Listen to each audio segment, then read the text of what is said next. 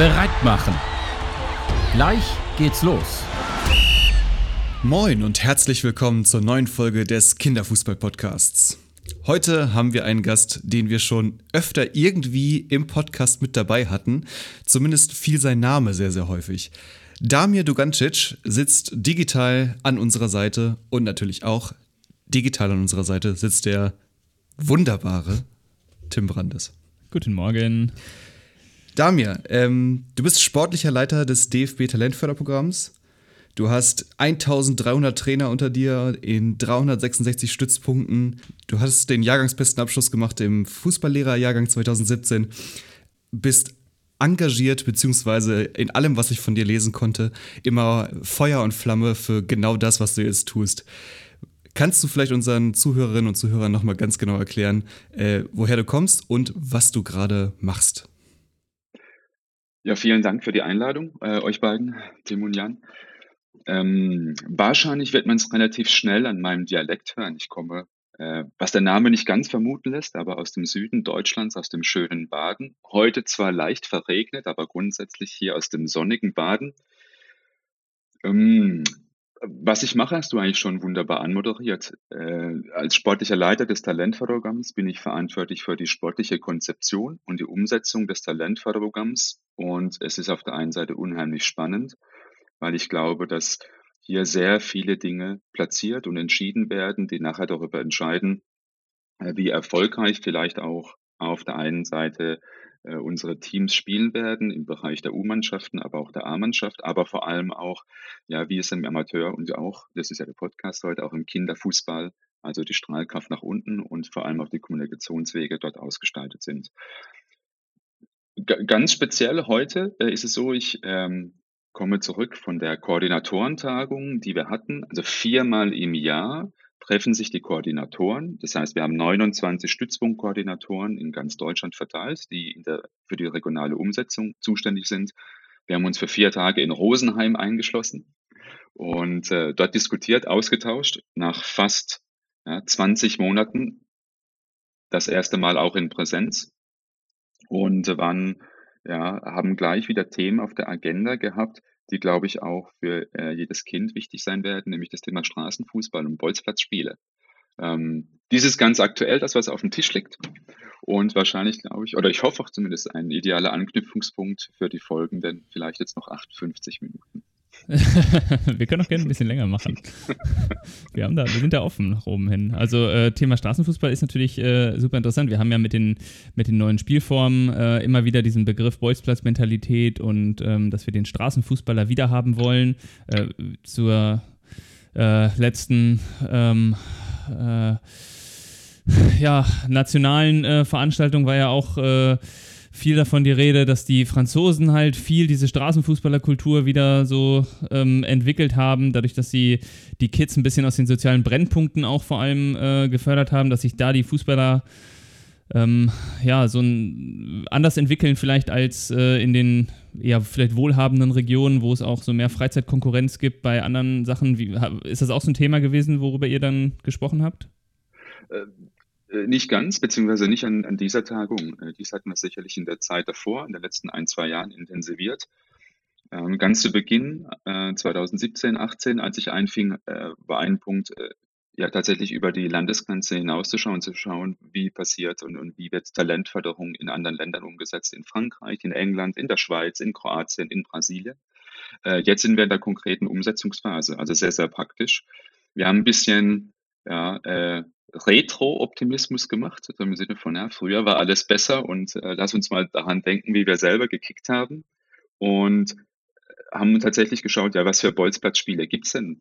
Äh, und was haben wir früher auf der Straße gemacht? Und wie kann man dies ja ins, äh, in die heutige Zeit übertragen?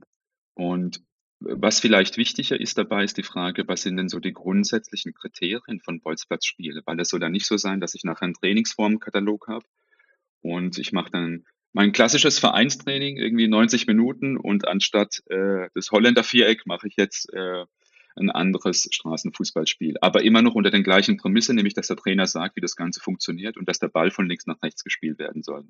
Nämlich genau der Punkt ist es nicht, sondern es ist im höchsten Maße selbst organisiert unheimlich kreativ im Sinne von, man schaut, was da ist und benutzt es. Also es kann ein Tor sein, oftmals ist es aber nicht der Fall, sondern dann sind es auf dem Schulhof vielleicht zwei Schulranzen.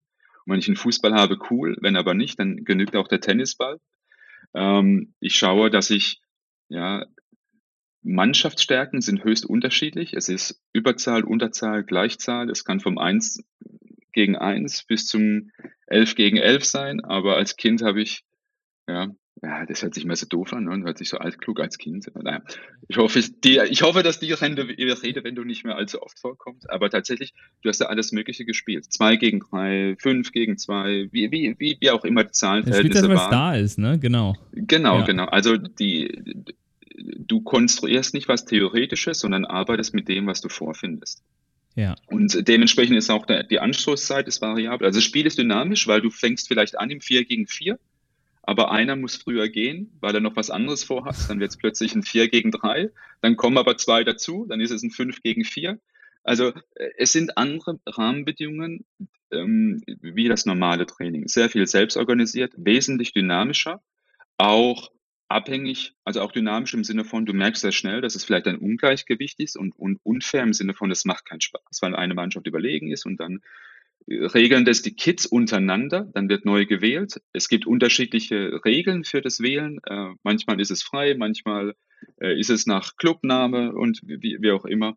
Also die grundsätzlichen Prinzipien des Bolzplatzspielens oder des Straßenfußballs, darum ging es, wie man diese übertragen kann. Äh, und ähm, ja, wie wir die dann wieder in die Praxis umsetzen können. Was ich nicht glaube, und jetzt ist dieses der negative Touch des, Straßen, des Straßenfußballs, also zu glauben, dass wir wieder Verhältnisse haben wie in den 70er Jahren, wo auf den äh, Plätzen, beziehungsweise weniger auf den, auf den Bolzplätzen oder auf den Straßen dann plötzlich Kids spielen werden, äh, in dem Maße, das wird es nicht sein, weil die Lebenswirklichkeit hat sich geändert. Also ich muss letztes Mal, ich verspreche es, den Satz wirklich sagen, ich, ich bin auf dem Land aufgewachsen, da gab es nur die Entscheidung zwischen einem Roten Kreuz und Fußball. Also äh, mehr Auswahlmöglichkeiten hast du nicht. Heute kannst du auswählen zwischen Aikido und Zumba im sportlichen Bereich und das Ganze noch analog oder digital. Mhm, und das wird sich genau. auch nicht ändern. Die Frage ist, wie kannst du es vielleicht eher zusammenführen? Also Früher hast du bis auf den Polzplatz gegangen, hast geschaut, wer da ist. Heute äh, verabreden sich äh, die Jungs und Mädchen dann über WhatsApp oder Signal, wie auch immer, und organisieren das in der Form und posten dann vielleicht in sozialen Medien äh, ihr, ihr schönstes Tor, das sie geschossen haben. Kann man gut finden, kann man nicht so gut finden, aber es ist Realität. Und dann glaube ich, ist es unheimlich schwer, Realitäten anzupassen, als zu schauen, wie kannst du mit Realitäten leben. Passt, passt das denn? Das ist immer so die, die Frage, wo, wo du das sagst. Ne? Also die, ich glaube auch nicht dran, dass wir so eine Revolution des Straßenfußballs finden in der Form, dass ähm, plötzlich unsere äh, Kinder, die auch digital dann irgendwie jetzt groß werden mit den Sachen, dass die jetzt ihre Handys weglegen und ähm, den ganzen Tag jetzt auf den Bolzplatz gehen und kicken. Das wird in der Form nicht passieren. Das heißt, wir werden das schon irgendwie, wenn sie Fußball spielen, spielen sie in irgendeiner Institution Fußball und angeleitet. Ähm, sie gehen dorthin und sie gehen da auch wieder weg vom Fußball. Und vielleicht treffen sie sich nachmittags noch, aber ich glaube nicht, dass es so ist, dass sich der ganze Tag um, um den Fußball äh, drehen wird. Denn äh, das, das finde ich cool, dass, dass ihr das auch so ähm, oder dass du das für dich auch so ähm, siehst, dass, ähm, dass das nicht wiederkommt und das etwas ist, wo man, ja, was man nicht versuchen sollte, ins 21. Jahrhundert wieder reinzuziehen. Ähm, ist es denn, äh, jetzt mal ein bisschen äh, provokant gefragt, in, mit unserer deutschen äh, Trainerkultur vereinbar, dass wir äh, dieses Straßenfußball-Chaos bei uns äh, etablieren? Absolut, absolut. Also es ist nicht einfach, weil, weil so wie du richtig gesagt hast, ähm, ja, Thema angeleitet ist sicherlich schon ein Schlagwort. Und in, in vielen Trainerschulungen bekommst du immer wieder das Feedback, der Trainer würde gern ein Kochbuch haben, ein Rezeptbuch ja, mit ja. tausend und einen Trainingsformen und, und dies abarbeiten. Und er ist glücklich, wenn alle Trainingsformen dann geklappt haben, so wie er es vorher geplant hatte. Und Imperfektion zuzulassen, Freiheit ja, genau. zuzulassen, genau. zu delegieren, ist unheimlich schwer, äh, weil es äh, in, negativ ausgedrückt ist es Kontrollverlust. Positiv ausgedrückt, es ist Freiheitserleben und zwar auf beiden Seiten und die Möglichkeit, und das wird dann nämlich interessant, du entwickelst dich als Trainer weiter. Also du, äh, ja, unheimlich schön ausgesagt ist, du entwickelst dich auf die nächste Stufe, weil du hast die Möglichkeit, viel besser zu beobachten und Entwicklung, Prozesse zu beobachten. Und dazu musst du oftmals einen Schritt zurückgehen und zu schauen und einfach schauen, was passiert denn.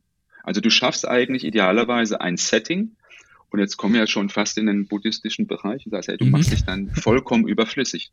Also man sagt ja oft bei den Schiedsrichtern, also tolle Schiedsrichterleistung, wenn er nicht aufgefallen ist.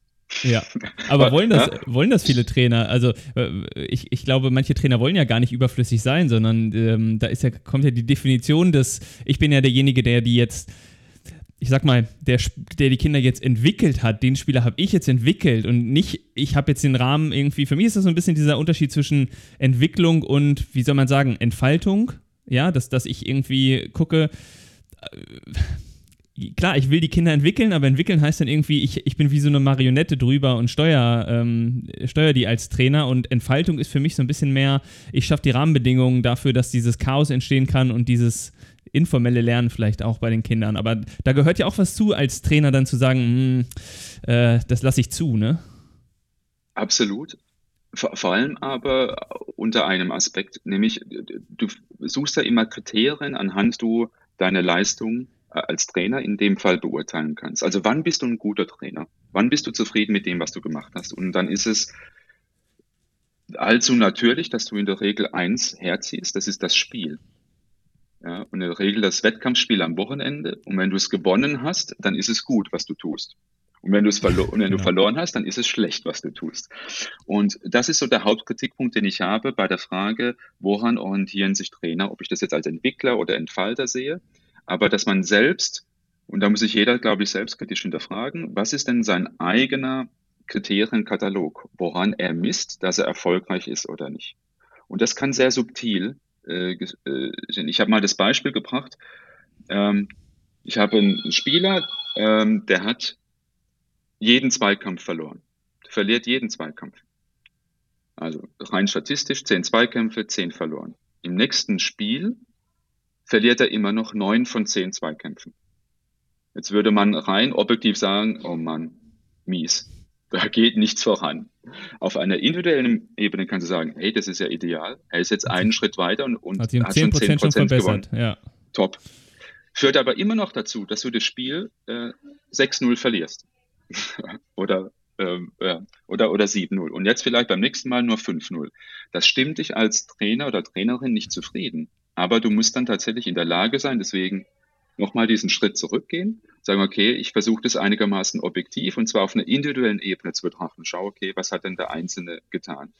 Und dann sehe ich es, und dann muss ich weiter differenzieren, im Sinne von, wir beurteilen oft auf der Umsetzungsebene. Also war es, hat es geklappt, was er getan hat? Wir müssen einen Schritt zurückgehen und sagen, auf der Entscheidungsebene und Warnungsebene hat dies denn schon verbessert. Weil umsetzen ist dann oftmals der zweite oder dritte Schritt. Aber wenn ein Spieler in der Lage ist, eine richtige Entscheidung zu treffen, und die dann auch umsetzen will, aber es klappt in der Umsetzung nicht, dann weiß ich, was ich zumindest dann trainieren muss. Dann muss ich weiter auf dieser Umsetzungsebene, also so simpel gesagt, Techniktraining genau. arbeiten. Vielleicht nochmal als Einordnung für die, äh, ähm, für die Trainerinnen und Trainer, die zuhören und vielleicht nochmal neu dabei sind. Das Ganze basiert ja dann auf den vier Phasen, ähm, die auch dem Spielintelligenzansatz äh, zugrunde liegen. Das heißt, wir, wir haben am Anfang die, äh, die Wahrnehmung, ähm, wo die Kinder überhaupt erstmal gucken, was passiert hier, äh, oder wo ein Fußballer oder eine Fußballerin überhaupt erstmal guckt, wo bin ich hier gerade, ähm, was ist um mich rum äh, los, äh, was ist die Situation. Ich kriege irgendwie, ich hab, wir haben mal das Beispiel, glaube ich, mit, mit dem Roland Rasch gehabt, mit dem äh,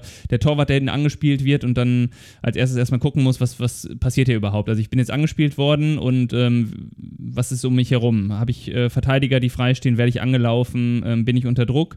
Dann komme ich in die zweite Phase. Ähm, ich muss erstmal verstehen, was was das Ganze heißt. Also ähm, wahrnehmen in der ersten Phase, die mit allen Sinnen gucken, was, was hier ist, aufmerksam sein, aber dann auch kognitiv die Fähigkeiten überhaupt zu haben, zu, ähm, zu, zu verstehen, was, was, was es für mich bedeutet. Wenn ich angelaufen werde, muss ich ja irgendwie auch als Torwart dann wissen, ähm, gut, vielleicht sollte ich nicht auf den Ball drauf treten und damit äh, zehn Sekunden stehen bleiben, sondern ich muss mich bewegen oder muss. Äh, muss irgendwas machen äh, dann damit. Das ist dann die zweite Phase, ne? das Verstehen. Dann haben wir das, ähm, das Entscheiden und dann am Ende die technische Umsetzung. Also, und die technische Umsetzung ist ja das, was äh, häufig dann stumpf trainiert wird und trainiert wird und trainiert wird und eingeschliffen wird und damit denken viele Trainer, damit wäre es getan. Ne? Das ist so.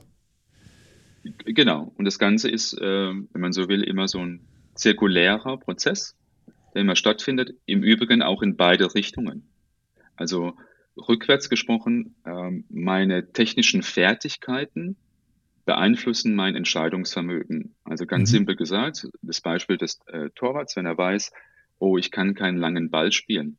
Ich ja. es gar nicht, den Ball über 20 Meter zu kicken. Dann oder wird er gar nur nicht. mit rechts spielen und nicht mit Oder links. nur mit rechts, genau. Dann wird er Sektionen des Spielfeldes ausblenden, also eine Seite oder eine Spielfeldhälfte und dann seine Wahrnehmung nur auf diesen Bereich fokussieren.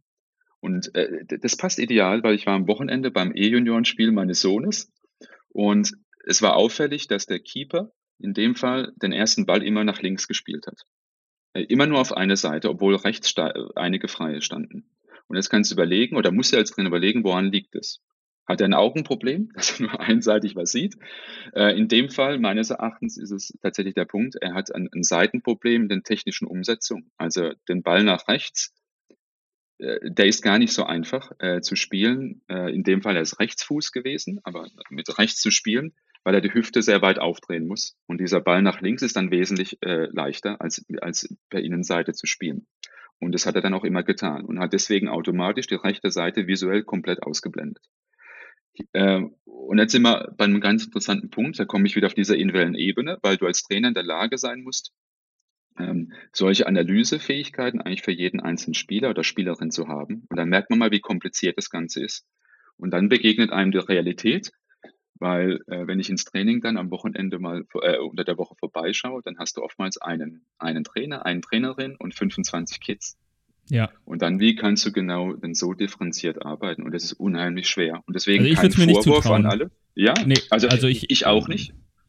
In dem Fall ich auch nicht, weil es einfach vom Zahlenverhältnis nicht möglich ist. Ja, und vom Zeitverhältnis ja auch nicht, wenn du sie dann, ja. wenn du sagst, du, du, du, viele nehmen sich dann ja auch vor, heute mache ich dann die Einheit, da gucke ich mir die Spieler an. So, und das klappt ja nicht. In einer Stunde kann ich das ja nicht sehen. Also über, ja. über drei Monate kennst du dann die Muster irgendwann, ne? Aber ja. nicht in einer Stunde. Ja. ja. Ähm, von daher äh, kein Vorwurf an, an die Vereine, weil das ist auch Realität. Ähm, wissen wir alle, da gilt so ein bisschen das Reusenprinzip. Also du kommst rein, aber unheimlich schwer wieder raus, wenn du einmal drin bist als Trainer.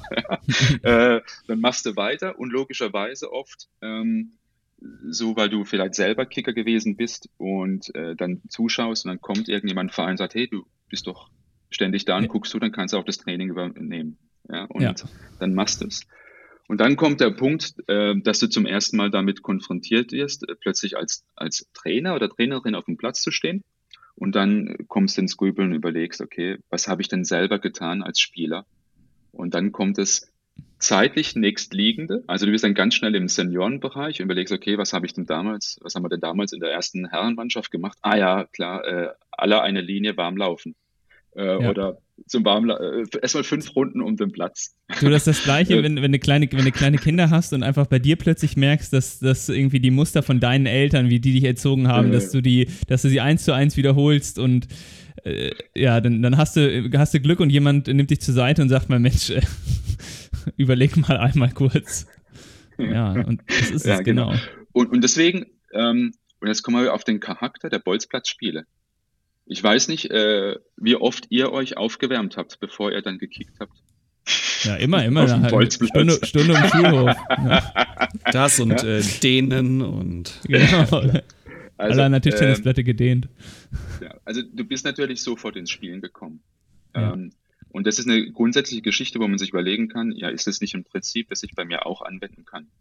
Äh, ich muss nur schauen, wie ich das Spiel vielleicht gestalte, hinsichtlich der Intensität, aber es spricht nichts dagegen, spielerisch auf jeden Fall äh, in ein Training dann auch für mich einzusteigen, weil Hand aufs Herz, ähm, ab Mitte 30 hat es dann begonnen mit den Zerrungen und den Muskelverletzungen.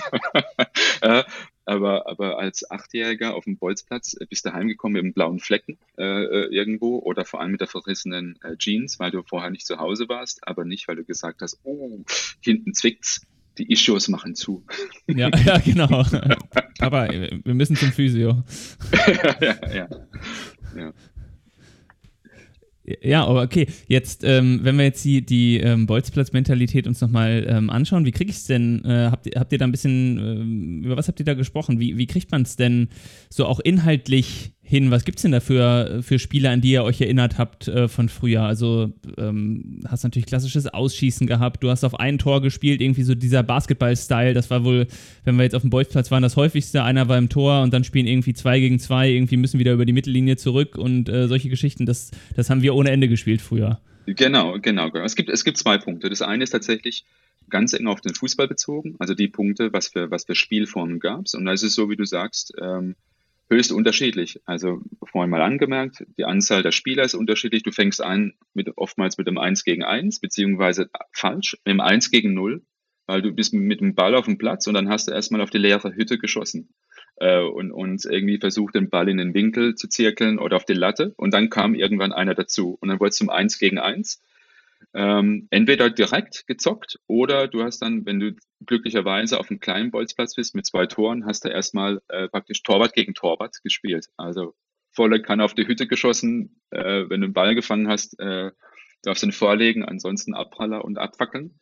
Äh, und so hat sich das Ganze dann zum Spiel entwickelt und die Rahmenbedingungen waren unterschiedlich. Also äh, ganz simpel gesagt, wenn du auf dem Schulhof warst und da ist irgendwo eine Bank äh, gewesen, dann war die natürliches Hindernis. Also du hast dann alles mit einbezogen, was da war. Auch in deinem Freilaufverhalten oder in dem Fall einfach Abschirmen des Balles. Und wenn ein, ein Baum irgendwo stand, dann ist es halt so. Ja, und die Wäschespinne im Garten, äh, die Mutter hatte nicht gesagt, hey, vorher alles abbauen, sondern nur gesagt, wenn das Ding umfällt, dann gibt's Ärger. Äh, deswegen hast du geguckt, wie du drumherum kommst. Und äh, dementsprechend ist auch das Spiel oder die Spiele unheimlich dynamisch und auch total variabel. Also du hast Spiele gehabt, klassische Spielform, dann hast du gesagt, okay, wir spielen irgendwie äh, Ausschiffer oder Ball hochhalten und dann abfackeln. Ähm,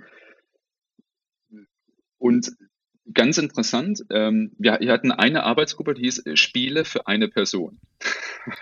also Ach, was ja. machst du? Was machst du, äh, wenn du auf den Platz kommst und hast einen Ball dabei, ähm, aber es ist noch keiner da? ja, was haben wir äh, gemacht? ja. Ja.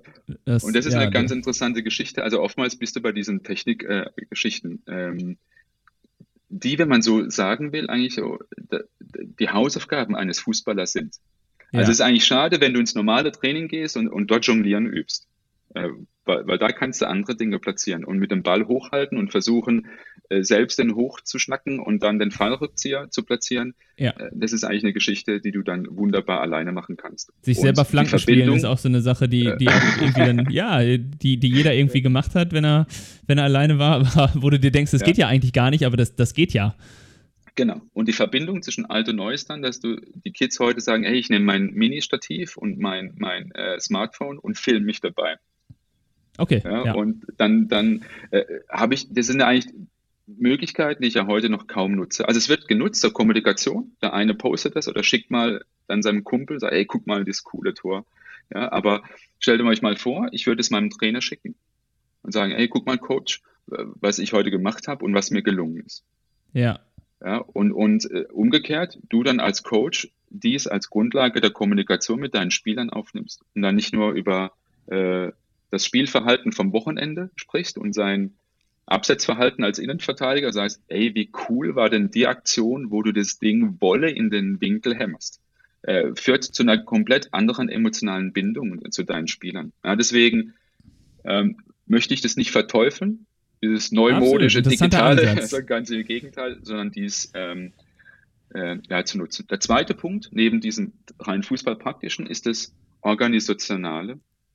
Ähm, und das war vielleicht ein Punkt, den wir, als wir über den Tellerrand geschaut haben, äh, der in Kroatien so interessant war, weil dort alle Sportanlagen offen sind. Also, weil sie kommunal waren und die Kommunen gesagt, die bleiben offen. Das heißt, du konntest immer zu jeder Zeit auf den Sportplatz des sozusagen Vereins, des ortsansässigen Vereins. Bei uns ist es klassisch noch so, wenn du dorthin willst, dann steht das Schild Platz gesperrt. Ja? Und du kommst nicht drauf, außer zu den normalen Trainingszeiten.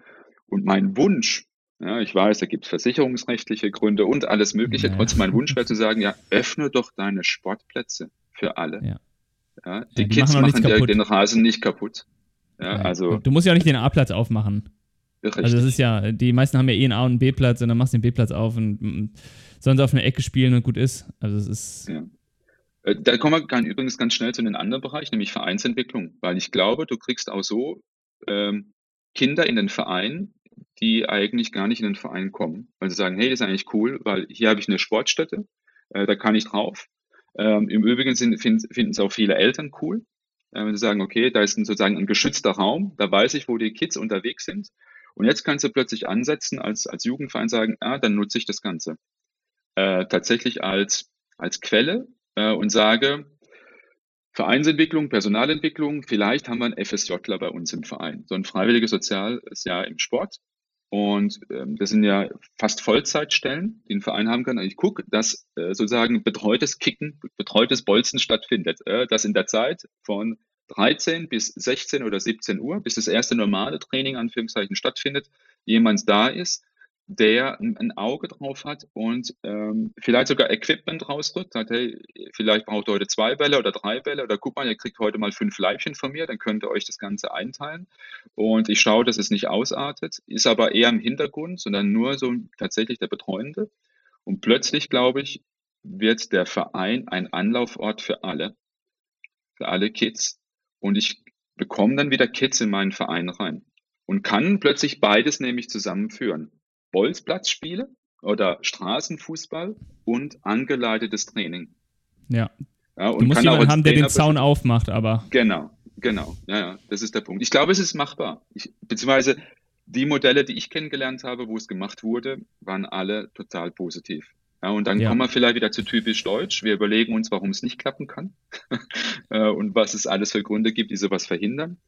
Ähm, glaube aber der umgekehrte Ansatz zu sagen, wir probieren es aus und gucken mal, wie es sich entwickelt. Und wenn wir nach einem halben Jahr merken, okay, es war doch nichts, dann hat man es zumindest probiert.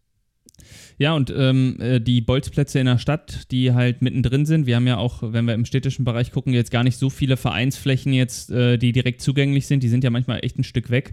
Da kommen natürlich dann doch wieder diese, die klassischen Bolzplätze mit den Metalltoren auch äh, dafür ins Spiel. Also es ist ja schon so, ähm, als ich noch in Hannover gewohnt habe, Jan, du ähm, wirst es auch sehen, die Bolzplätze sind ja auch besucht. Ne? Es ist jetzt nicht so, dass ähm, äh, dass, dass die leer sind. Also es ist dann irgendwie auch eine Kombination, aber ich glaube, im ländlichen Bereich ist es gerade so, dass ähm, wenn du da auf dem Dorf keinen separaten Bolzplatz irgendwie hast oder der Bolzplatz ist ja häufig auch einfach nicht gepflegt. Äh, wenn der Rasen da genau. äh, 10 Zentimeter hoch ist, ist es ja auch total ätzend. Da hat ja auch keiner Bock drauf. Also ja, aber auch äh, beides denken. Also äh, ich war letztens in Berlin und kam mit dem Trainer ein Gespräch und der hat es so gemacht, der hat Baustrahler organisiert und einen Bolzplatz nachts ausgeleuchtet, also abends. Mm äh, praktisch unter Flutlicht gespielt, weil ja, es wird dann wieder früher dunkel, dann bist du irgendwie 17, 18 Uhr, ist ja. es dunkel und dann gehst du nicht mehr auf den Bolzplatz. Aber wie cool ist es dann, wenn du praktisch Freitagabend Nachtspielatmosphäre hast oder Abendspielatmosphäre? Ja. Da ist jemand, der hängt da zwei äh, 40 Wattstrahler hin. Es ist beleuchtet. Ja, was glaubst du, wie da gezockt wird dann? Das und heutzutage cool. und mit den, mit, Genau, mit LED-Strahlern, wenn so ein ja. Verein mal in zwei ähm, LED-Strahler investiert, die sind ja wirklich günstig geworden in den letzten Jahren und die haben ja ein, ein Licht ohne Ende. Das, da muss man ja gar nicht von dem, äh, von dem dicken, fetten Baustrahler noch, äh, wenn welche da sind, ist schön, aber es gibt ja heutzutage echt coole Lichttechnik auch für sowas. Das ist ja wirklich, ähm, mh, da findet sich sicherlich auch ein guter Sponsor für, äh, um sowas zu machen, so eine Bolzplatznacht. Ich, ja, ähm, also ich fände, ich, also, und da war der Beweis, es ist keine Theorie oder irgendwelche Hirngespinste, sondern das hat das hat geklappt und es war jetzt ein, ein, Trainer, der kam praktisch aus dem Brennpunkt Berlins. Ähm, das ist genau so, wie du besprochen hast. Da gab es nicht so viel äh, Fläche von Sportvereinen. Da war der Bolzplatz als solcher notwendig. Und er hat äh, den Bolzplatz genutzt, es ist ein Stützpunkttrainer gewesen, als Sichtungsfläche, weil er gesagt hat, die meisten davon sind gar nicht im Verein aktiv. Aber, hat er das äh, geile irgendwie Zocker, beworben? Nee, nee, äh, Lauffeuer, also Mund, zum Mundpropaganda. Und äh, da musste nicht viel Werbung gemacht werden, sondern es spricht sich dann äh, unheimlich schnell. Das sind wieder die digitalen Medien. Äh, äh ja. da, da, schickt dann einer äh, in seine Gruppe einen, einen Post äh, und plötzlich äh, eine halbe Stunde später stehen dann alle da. Also ja, ich glaube, gerade in der Zeit im Winter, die ja eh abends, ähm, wenn es um fünf dunkel ist, ist, das, äh, ist der Tag für die meisten ja dann irgendwie, außer sie lungern irgendwo draußen äh, noch mit dem Handy äh, rum und sitzen zusammen, aber es ist auch kalt und irgendwie, ähm, du musst ja was machen, wo du in Bewegung bist, sonst macht es ja auch keinen Spaß draußen. Ähm, äh, wie, wie ist denn das Thema, wenn ich jetzt, wenn ich jetzt mal in, in Richtung NLZ schaue, ähm, oder beziehungsweise wir hatten äh, als wir ja in den letzten äh, Folgen uns ähm, mehr mit Vertretern auch aus NLZs ähm, unterhalten haben, da ging es ja viel darum, dass den Kindern so viel abgenommen wird. Ne? Wir, wir haben super viel Förderung und das ist natürlich wenn wir uns diese Bolzplatz-Mentalität von früher angucken, dann heißt das ja auch, ich gehe raus, weil ich Fußball spielen wollte. Also es ist was, was von innen herauskommt. Ähm, wie, wie kriegen wir das denn, kriegen wir das nochmal hin? Oder ist das etwas, wo man sagen muss, ach, die Motivation wird irgendwie doch institutionell, äh, so die, das Feuer wird immer wieder durch den Trainer entfacht werden müssen, weil die Kinder zu viel Freizeitkonkurrenz haben durch andere Angebote. Ja, ein total schwieriges Thema, weil wir ganz oft in so ein Schwarz-Weiß-Denken kommen. Also ähm, das eine verteufeln und das andere, das eine ist ganz schlecht und dann kippt es wieder in die andere Richtung. Ähm, die Wahrheit liegt sicherlich irgendwo in der wenn ich mir heute äh, den, den Stundenplan äh, oder die Agenda eines U19-Spielers in einem LZ anschaue, dann ist es de facto so, dass der einen stressigeren Job hat als jeder Profi. Weil er annähernd die gleichen Trainingseinheiten hat, also der ist auch jeden Tag auf dem, auf dem Platz, äh, hat am Wochenende ähnliche Auslands, äh, Auswärtsfahrten, ist da auch unterwegs.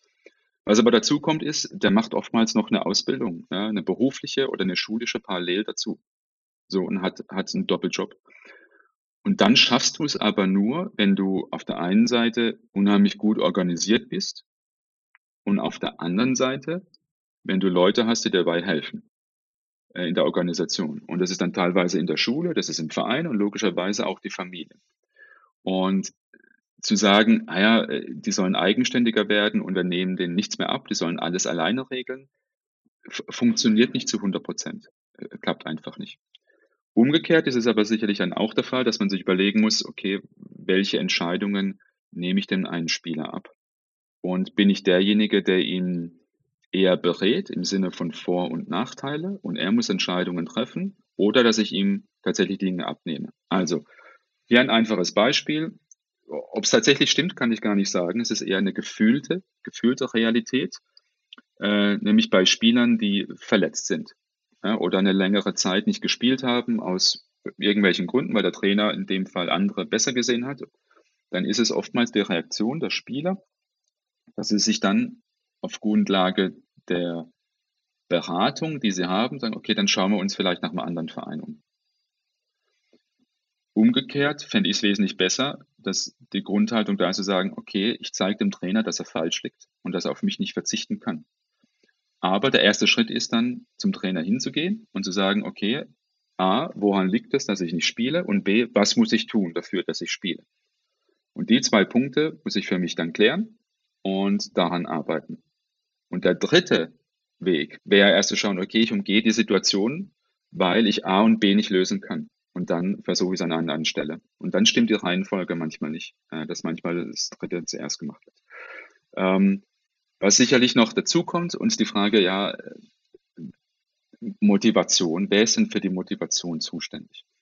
Und dann schließt sich so ein bisschen der Lebenskreis. Also wenn du, wenn du Kids fragst, warum sie Fußball spielen, und sie sind ehrlich und sagen nicht die Antwort, die sie dann von anderen bekommen, dann geht es nicht darum, dass sie sagen, weil ich ein Spiel gewinnen will.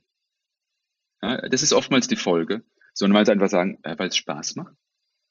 Ja, und witzigerweise, ich bin jetzt im Alter, da kicke ich bei den alten Herren und wir kicken Freitagabends, weil es Spaß macht. Ja, und äh, es kommt ja immer den Vorwurf, ein Spieler, der nicht weiß, wie viel es steht, hm, dem fehlt die Einstellung zum Spiel. Ja, wenn ich frage, wie steht's, und der muss dann sagen, okay, 7-4 für uns. Ähm, wenn es ein, ein Spieler nicht weiß, dann ist es oftmals ein Zeichen dafür, dass er sich verloren hat im Spiel. Ja, dass er eigentlich mittendrin ist der kann dir aber genau sagen, welche Aktion äh, er hatte, weil es der Ball in den Winkel geflogen ist. Ja, das sind diese emotionalen Ankerpunkte in einem Spiel, die dich immer hochhalten, wo du sagst, boah, war das geil, den habe ich getunnelt. Ja, oder das Laufduell. den habe ich ihn zurückgezogen, der ist ins Leere gegrätscht. Oder das Tor, das ich erzielt habe. Also dieses Erleben im Spiel plus den Vergleich mit anderen. Es ist immer, es ist immer so, so tatsächlich ein spielerischer Vergleich. Ich muss immer schminzen, jetzt weiche ich wahrscheinlich ab, wenn ich Tierdokumentation sehe und dann die kleinen äh, Bären sehe, die miteinander sich kabbeln. Es ist ein spielerisches Erlernen, ein Vergleich von Dingen, die ich später im wirklichen Leben brauche. Und so ist übrigens dann auch das Spiel im Kinderbereich genauso. Ich lerne dort Dinge spielerisch, die ich später nachher für das große Spiel äh, tatsächlich benötige. Aber es ist dieses Erleben, Erfahren, der Leistungsvergleich mit anderen äh, im Spiel, ein gewisser Flow, den ich dabei erlebe. Und den darf ich nicht verlieren. Den darf ich nicht verlieren und da muss ich als Trainer in der Verantwortung stehen, dieses Erleben sicherzustellen. Und das passiert nicht beispielsweise, wenn ich 60 Minuten Drilltraining mache.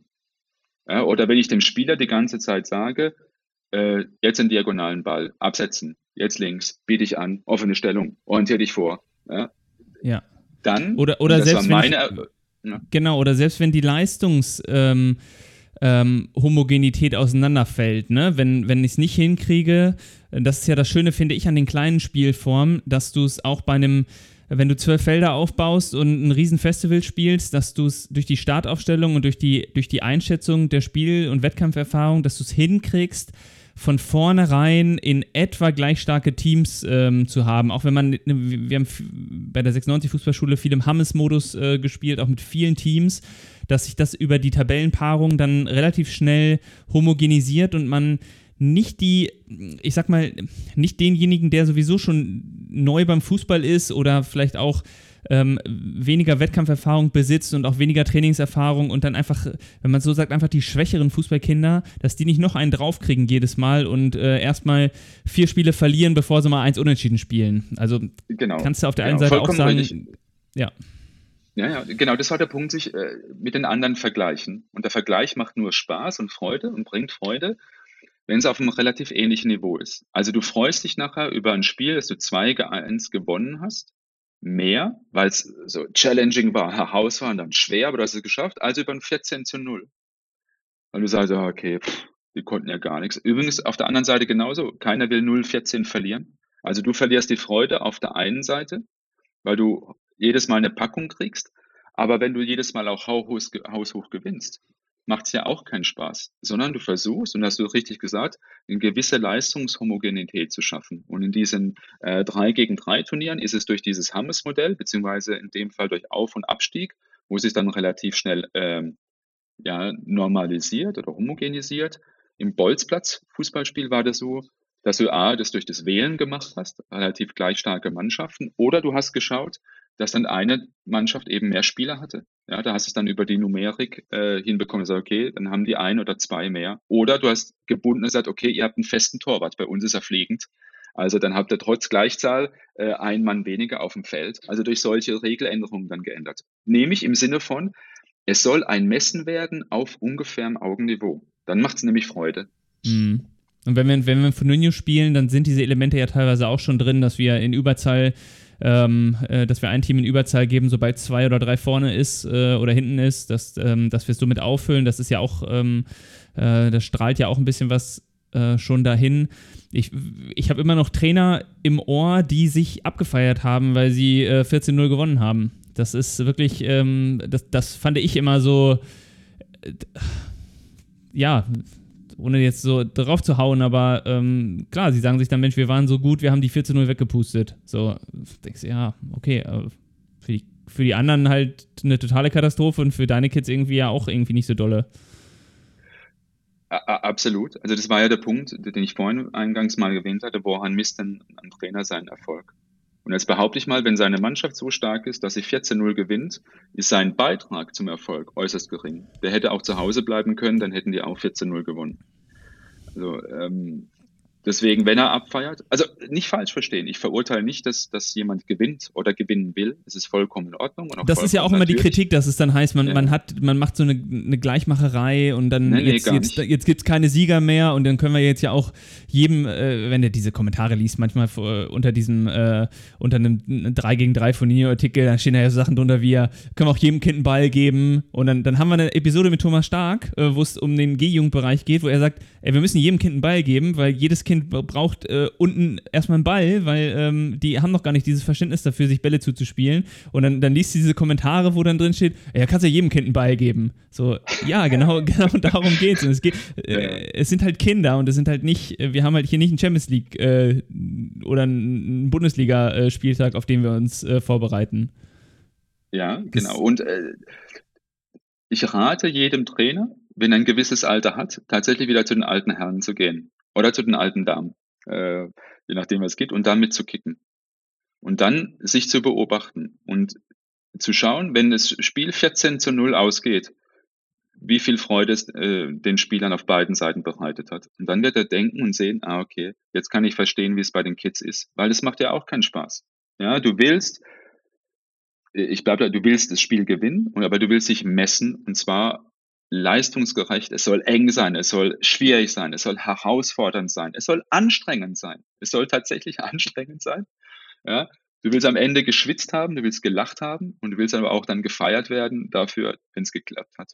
Aber nicht per se. Wenn du schon auf den Platz kommst und sagst, ey, Heute Halbgas, weil das gewinnen wir eh mit, mit äh, dem linken Fuß auf dem, auf dem Rücken gebunden. Ja, wer, wem soll das Freude bereiten? Wem soll das Freude bereiten? Ja, deswegen ist es immer so ein Fordern und Fördern. Es darf nicht überfordern, aber es darf auch nicht unterfordern. So ein mittleres Anstrengungsniveau, dass du sagen kannst, okay, ich muss was tun für den Erfolg. Genau, so ein bisschen mehr als, äh, als ich kann, aber, ne, oder beziehungsweise äh, so ein bisschen, bisschen mehr als mein, äh, ähm, meine reguläre Fähigkeit ähm, und dann kann ich mich Stück für Stück immer hocharbeiten. Äh, übrigens dies auch zur Bewertung ähm, von, von Erfolg. Ähm, vielleicht eine komische Anleihe aus dem, aus dem Wettalltag. Ich glaube, es nennt sich Asian Handicap bei Sportwetten. Ähm, und zwar, ähm, äh, und zwar, äh, wenn eine also äh, vergleichbar vielleicht bei uns mit dem DFB-Pokal, wo ein Erstligist gegen einen Amateurverein spielt.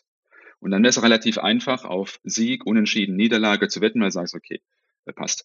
Aber dann nimmst du praktisch das Handicap mit dazu und sagst, wenn Bayern München gegen einen Fünfligisten spielt, sagst du, das Spiel müsste eigentlich 6-0 ausgehen. Der kriegt 6 vor. Das heißt, wenn das Spiel 6-0 ausgehen sollte, dann ist es am Ende ein Unentschieden. Ein 6 gegen 6 gedacht. Ja, wenn, es, äh, wenn es schafft, äh, der, der Unterlegene ein 6 zu 1 zu erzielen, dann hat er gewonnen, gedanklich 1 zu 0. Ja, und umgekehrt, äh, wenn er 7 eingeschenkt bekommt, kein Schieß, dann hat er knapp verloren mit 1 zu 0. Und das ist auch die Denke dann, vor allem für Trainer und Trainerinnen, vielleicht ist der Tipp für spielerisch unterlegene Mannschaften. Wenn ich 7 zu 0 verloren habe, muss ich das kontextualisieren und sagen, es war erwartungsgemäß, dass wir eigentlich 10 zu 0 verlieren. Jetzt haben wir nur 7 zu 0 verloren. Eigentlich gehen wir gefühlt als gewisserweise auch Sieger vom Platz, weil wir uns deutlich besser geschlagen haben, als zu erwarten gewesen ist. Und dann kann ich auch solche Dinge A für mich einschätzen, weil das ist wichtig, weil die Frage wieder, woran messe ich denn meinen persönlichen Erfolg als Trainer? Und umgekehrt in der Kommunikation mit den Spielern auch klar zu machen, natürlich haben wir heute das Spiel 7 zu 0 verloren. Gar kein Thema. Aber leg mal gegen wer heute gespielt haben. Und dann hilft, und jetzt kommt der Blick nach oben, stellt euch vor, spielt Bayern München gegen unsere erste Mannschaft hier auf dem Land. Was glaubt ihr, wie das Spiel ausgeht? Und stell mal vor, die verlieren nur 6 zu 0. Das ist doch Wahnsinn, wie gut die sich geschlagen haben. Und die Tore fielen vielleicht auch erst alle in der zweiten Halbzeit. Überleg mal, die haben sich die erste Halbzeit an uns die Zähne ausgebissen. Wie cool war das denn? Ihr habt ein tolles Team heute auf den Beine gestellt, weil er alles dafür gegeben hat. Und plötzlich kann ich das anders, schön ausgedrückt, das ist ein Reframing, aber ich ja. glaube, es ist wichtig, das in den Kontext zu setzen. Absolut. Jetzt haben wir am Wochenende ähm, das Ganze aufs Spiel bezogen. Woran bewerte ich denn unter der Woche, ob, mein, ob, ob so eine Trainingseinheit erfolgreich war? Das ist ja auch für viele Trainer sowas. Ähm, ja, sie gehen hin, spulen ihr Programm ab, schicken die Kinder wieder nach Hause, aber diese, dieses Reflektieren, war das jetzt ein erfolgreiches Training? Hat das jetzt, ähm, war das jetzt der Spaß für die Kinder? War das jetzt fördernd? Was, was wären da so Kriterien? Hast, hast du da was, wo. Ja, die sind relativ simpel und es ist keine Raketenwissenschaft. Äh, nämlich, frag doch die Kids. also, ähm, das Einfachste ist, und das ist so eine Ergebniskontrolle für jeden, für jeden Coach, ähm, du holst dann die Kids zusammen und fragst sie, was haben wir denn heute überhaupt gemacht? Also was war denn der Schwerpunkt? Und das ist dann für dich die Kontrolle zu sehen, okay, oftmals hast du ja so eine Agenda, was wolltest du heute machen, äh, mit einem roten Faden und war der überhaupt erkennbar? Und wenn deine Kids keinen roten Faden erkannt haben, dann musst du dich in der Frage, okay, anscheinend war das nicht so transparent, wie ich mir das gedacht habe. Oder es war ja zu, zu divers in dem Fall, zu unterschiedlich, dass man nicht erkennen konnte, worauf ich hinaus wollte. Der zweite Punkt ist, war es in der Lage, jedem Erfolgserlebnisse zu verschaffen? Also, äh, das ist die Frage, wie schaffe ich Motivation? Also, wenn ich frage, äh, und das muss nicht pauschal in der Gruppe sein, sondern das kann ich auch während des Trainings machen, immer wieder, so kleine Gespräche, hey, wie oft hast du denn heute aufs Tor geschossen, jetzt in der Trainingsform? Wie viel Zweikämpfe hast du denn gerade gewonnen? Wie oft hast du es denn geschafft, den Ball zu heben? Ähm, äh, etc. Und so bekomme ich dann das Gespräch und auch meine persönliche Kontrolle. Und wenn nach zehn kurzen Fragen zehnmal die Antwort kommt, ähm, ich hatte gar nicht den Ball, dann muss ich überlegen, ah, okay, vielleicht hat es nicht ganz gepasst mit der Zusammenstellung der Teams, ja, der Homogenität oder mit der Größe der Gruppe, die dann zusammengefasst wurde zu einer Trainingsform. Und das andere ist gut zuzuhören und tatsächlich zu schauen, war denn Freude und Spaß dabei. Also es sind Kinder, ganz einfach. Und es ist nicht ihr Job, den sie da tun, sondern sie machen es voller Überzeugung, weil sie Freude daran haben. Und dann muss ich auch schauen, ob sie Spaß gehabt haben. Und Spaß soll nicht heißen, alle haben sich lieb und es ist die ganze Zeit Duzi-Duzi und wir machen äh, Luftballons aufpusten. Es kann, es soll anstrengend sein. Die sollen auch am Ende tatsächlich pumpen wie die Maikäfer und einfach fertig sein. Aber die sollen auch gelacht haben. Oder sie sollen zufrieden sein und glücklich über ihre Anstrengung und sagen, boah, das war voll schwierig heute. Aber hey, cool, dass ich das geschafft habe. Ich jetzt das ist es, dieses Durchbei. Sie, sie haben sich mal durchgebissen, sind mal ein Prozent ja. weitergegangen, als sie normal gegangen wären. Und das ja. da, äh, gehört ja zur Entwicklung auch eigentlich zu jeder Trainingseinheit dazu, ne? dass, ähm, dass es auch mal unkomfortabel ist. Ja, ja, genau. Also es ist tatsächlich nicht immer so diese Komfortzone. Also auch da nicht verstehen, es ist kein Kindergeburtstag, den wir hier organisieren und du bist der Ronald McDonald auf dem Platz. Ja. Äh, ganz gar äh, nicht. Auch klar zu machen, dass sich anstrengen Freude bereiten kann. Genau, ja. Und das, das ist dann die, Entwicklung. Ja, und das ist ja dann auch dieses, wo je öfter ich das halt mache, desto ähm, mehr bin ich vielleicht auch ähm, wieder geneigt, den, den Fußball zu nehmen und ähm, mit Kumpels rauszugehen und diese in die Anstrengung reinzugehen, statt den einfachen Weg zu nehmen und zu sagen, ich setze mich jetzt hier hin und äh, daddel ein bisschen ähm, und äh, ja, mach hier einen gemütlichen Abend. Wir kennen das ja alle. Also jeder, jeder von uns ist ja so, dass, äh, also ich, äh, ich, ich spiele seit äh, 20 Jahren Eishockey ähm, und ich spiele jetzt auch in so einem Altherrenmäßig und bei uns ist es so, wir haben immer mega spät abends Eiszeiten. Also es ist halt im Hobbybereich so, du kriegst dann halt ab 21 Uhr und manchmal auch 21.30 Uhr, wo wir erst aufs Eis gehen und ähm, jedes Mal äh, ist es so, gerade wenn wir mal einen Freitag Eis hatten und die Hälfte der Mannschaft sagt immer, boah, ich hätte auch auf dem Sofa liegen bleiben können. Aber und, und, und, wenn wir dann, wenn wir dann um 0 Uhr zusammensitzen noch, ähm, dann, dann ist es so, gut, dass ich nicht sitzen geblieben bin auf dem Sofa. Mhm. Und das ist so, das haben ja Kinder genauso. Dieses, ja. über diese Faulheitsschwelle musste erstmal irgendwie rüberkommen. Und je öfter du es gelernt hast, auch ähm, dass es dann, das festigt sich ja. Wenn du, wenn du das 20 Mal gemacht hast und merkst, äh, das macht ja Fun und da, da komme ich ja rein, dann ähm, ist das 21. Mal viel leichter. Und ja, ich, ich muss schmunzeln, weil es mich daran erinnert, ähm, es ist Training, Kindertraining und es fängt an zu regnen. Eine halbe Stunde vorher. Und plötzlich explodiert die WhatsApp-Gruppe. Ja. Jeder fragt, oh, nass, Wasser, ja. findet das Training statt? Und du denkst, hä? Es ist, es ist doch nur Wasser. Also ja. zieh deine Regenjacke an und alles ist gut. Also, äh, und dann sagen die Kids, ey, wie geil war das denn? Ich konnte heute mal richtig tackeln und bin dann vier Meter gerutscht. Es hat voll Spaß gemacht. Ja. Also es ist dann oftmals ja nicht die Sorge der Kinder, die wir dann teilen, sondern die Sorge der Eltern, die dann geteilt wird ähm, und dann übertragen. Ähm, wie, wie, und, und, ja. ja.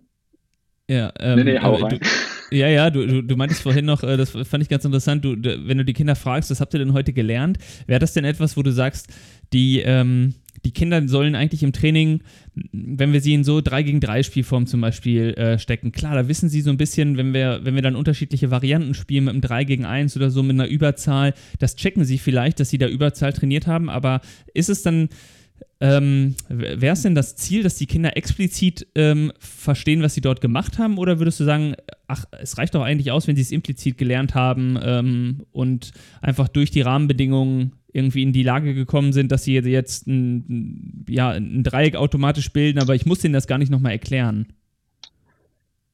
Ähm, es ist ein Zeitfaktor, unter dem man betrachten muss. Also implizit wäre cool. Ja, also wenn, wenn sie es lernen, äh, durch das Spielen, durch das Erfahren selbst und dann richtig anwenden können, total super. Ähm, dann muss ich als Coach gar nicht mehr viel machen. Aber ich habe ja oft einen, einen gewissen Zeitfaktor, ähm, dass ich das gar nicht alles hinbekomme. Also die, im Idealfall würden sie es jeden Tag machen äh, und, Mhm, und dann ja. verfestigt das Ganze. Aber so wie du Okay, gesagt du, sagst, hast, du, die beschleunigst es, du beschleunigst es als Trainer dadurch, dass du es erklären kannst, dass wir, dass wir als Menschen Verständnis dafür haben, solche Konzepte zu verstehen. Das ist richtig. Und die Frage ist nur, wie gehst du jetzt damit um? Also mache ich das tatsächlich angeladen im Sinne von, du stellst dich jetzt mal dahin und du dahin und jetzt guck, jetzt haben wir hier ein Dreieck. Oder du nimmst die Situation, die du vorfindest und sagst, hey, cool, habt ihr gerade gemerkt, was ihr gerade, was ihr gerade gemacht habt? Hey, ihr habt ein Dreieck gebildet. Und das war der Vorteil. Ich habe plötzlich dann zwei Anspielstationen. Und dein Gegenspieler wusste nicht wohin. Coole Geschichte. Macht einfach weiter so. Ja, Mhm. Indem ich die vorgefundenen Beispiele nochmal positiv verstärke und ihnen klar mache, in dem Fall explizit, aber immer nur so als Appetizer, hey, guck mal, äh, was da, was ihr gerade schon ohnehin richtig gemacht, äh, schon ohnehin äh, richtig gemacht habt. Ähm, dazu ein Beispiel. Ich war zu einer Hospitation in Spanien vor ein paar Jahren äh, bei Vereinen und beim Fußballverband und war bei einem Club. Da habe ich erstmal schauen müssen, weil dort gefühlt 50 Trainingsformen hintereinander kamen in einer Trainingseinheit. So richtige denkst, Übungsformen. Ja, aber auch Spielform, Übungsform, Ja, okay. alles. Es hatte alles einen roten Faden. Also es war alles ein Schwerpunkt. Aber, Aber viel, meinst du? aber viel hintereinander. Alle, alle drei, vier Minuten plötzlich was Neues. Und da habe ich die Trainer gefragt, ja, warum macht er denn das so? Und er sagt, das ist relativ einfach, weil im Spiel passiert auch ständig was anderes. Und wir wollen nicht, dass Spieler etwas perfekt können, sondern wir wollen Spie Spieler, die sich schnellstmöglich auf neue Situationen einstellen können. Mhm. Also so ein bisschen Dynamik im Kopf erzeugen. Und äh, da dachte ich, hey, richtig, der Ansatz ist gar nicht verkehrt, weil der typisch deutsche Ansatz in Anführungszeichen ist so, du machst etwas so lange, bis es klappt. Naja, du baust bis eine Übung auf und jetzt machen wir das erstmal, ja. So, ja, und du sagst, und, und das ist, und das hatte ich eingangs erwähnt, so ein bisschen mit Imperfektion leben. Also es kommt nicht darauf an, dass der zehnte Pass zum zehnten Mal hintereinander von A nach B richtig gespielt wird, sondern dass der Spieler oder die Spielerin versteht, warum sie das getan hat und den Gedanken hatte, äh, wie kriege ich das dann richtig hin? Und in einer leicht veränderten Situation, aber auch wieder die richtige Entscheidung treffen kann. Und in einer anderen Situation wieder die richtige Entscheidung treffen kann, weil das ist das Spiel. Das ist das Tolle am Fußball. Ich habe so viele Freiheitsgrade. Ich kann ja in nahezu alle Richtungen spielen, nur begrenzt eben durch äh, die Höhe, weil ich nicht höher komme, ja, oder Ja. durch die Seiten aus. Aber ob ich nach vorne, quer, nach hinten spiele, ich kann jederzeit alles Mögliche machen, also auf nahezu allen Positionen. Äh, gleichzeitig aber kommen noch Gegenspieler hinzu und dann meine eigenen technischen Fertigkeiten äh, äh, mit, mit der Kugel. Macht es unheimlich komplex und du musst dann die Entscheidung treffen. Und da müssen wir hinkommen zu sagen, okay, ich als Trainer kann nicht alles steuern. Aber das ist auch gut so, Ja. weil ich muss es ja auch gar nicht. Ich denke mir manchmal, ähm, wenn ich mit meinem, äh, meinem Dreijährigen hier äh, ein Puzzle mache, dann denke ich mir, wie deutsch, wie deutsch ich bin. Ähm, ich mache immer erst den Rand und äh, ähm, dann muss man den Rest ausfüllen. Und das äh, denke ich so, ha, das, das ist nicht so gut. Auch im, äh, auch im Fußballtraining ist es, wir, wir machen immer den Rand irgendwie und äh, stecken schon ab, was so das, äh, das Ziel ist, aber es wäre viel schöner, wenn sich das von innen entwickeln könnte und wenn wir auch nicht sagen, am, am Ende dieser Trainingseinheit muss dieses ganze Puzzle da sein, sondern wir können, es ist völlig in Ordnung, wenn der rechte, wenn der rechte Teil fehlt, den machen wir dann wann anders mal. Oder den, So, und jetzt, und jetzt stell dir vor, dein Sohn nimmt die Puzzleteile und stapelt sie aufeinander Ja, genau. und sagt, ey Papa, guck mal, was ich für einen coolen Turm gebaut habe. Ja, Und dann sagst du, äh, nee, falsch. Genau, das- von das- vorne an.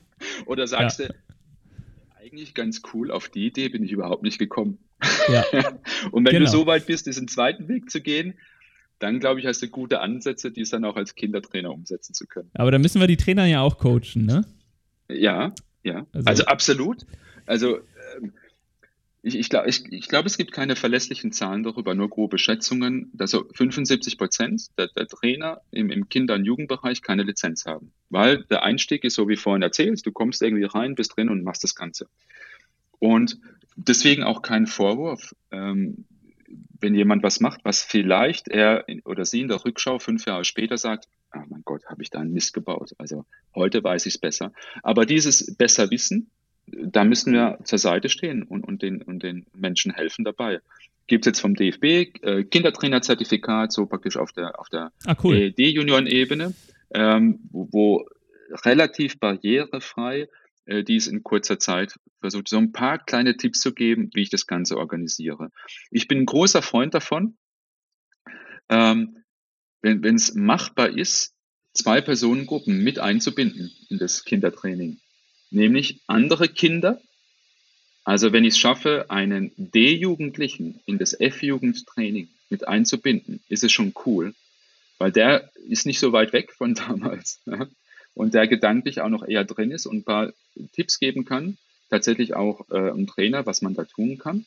Und ich fände es total super, wenn wir mehr Frauen hätten als Kindertrainerinnen, weil das ist natürlich sehr pauschalisiert, aber die oftmals andere Ansätze haben. Und das Schöne ist, vielleicht selbst sagen, ich habe gar nicht so viel Ahnung vom Fußball. Mit Fußball meinen sie ja den großen Fußball 11 gegen 11. Ich weiß gar nicht, wo Messi gerade spielt und äh, warum eine Fünferkette, Dreierkette äh, und gependelt oder asymmetrisch, warum das eine besser ist als das andere. Das ist auch gut so, weil es überhaupt hier nicht den Platz findet. Äh, in Und dem- weil es für die Kinder auch Bereich, wirklich irrelevant ist, ne? Genau. Ja. Ja, und dann, die schaut er und sagt, hey, total cool, ich schaue, ähm, dass alle ihre äh, Kickschuhe gebunden haben äh, und helfe Ja. dabei, wo es nicht klappt.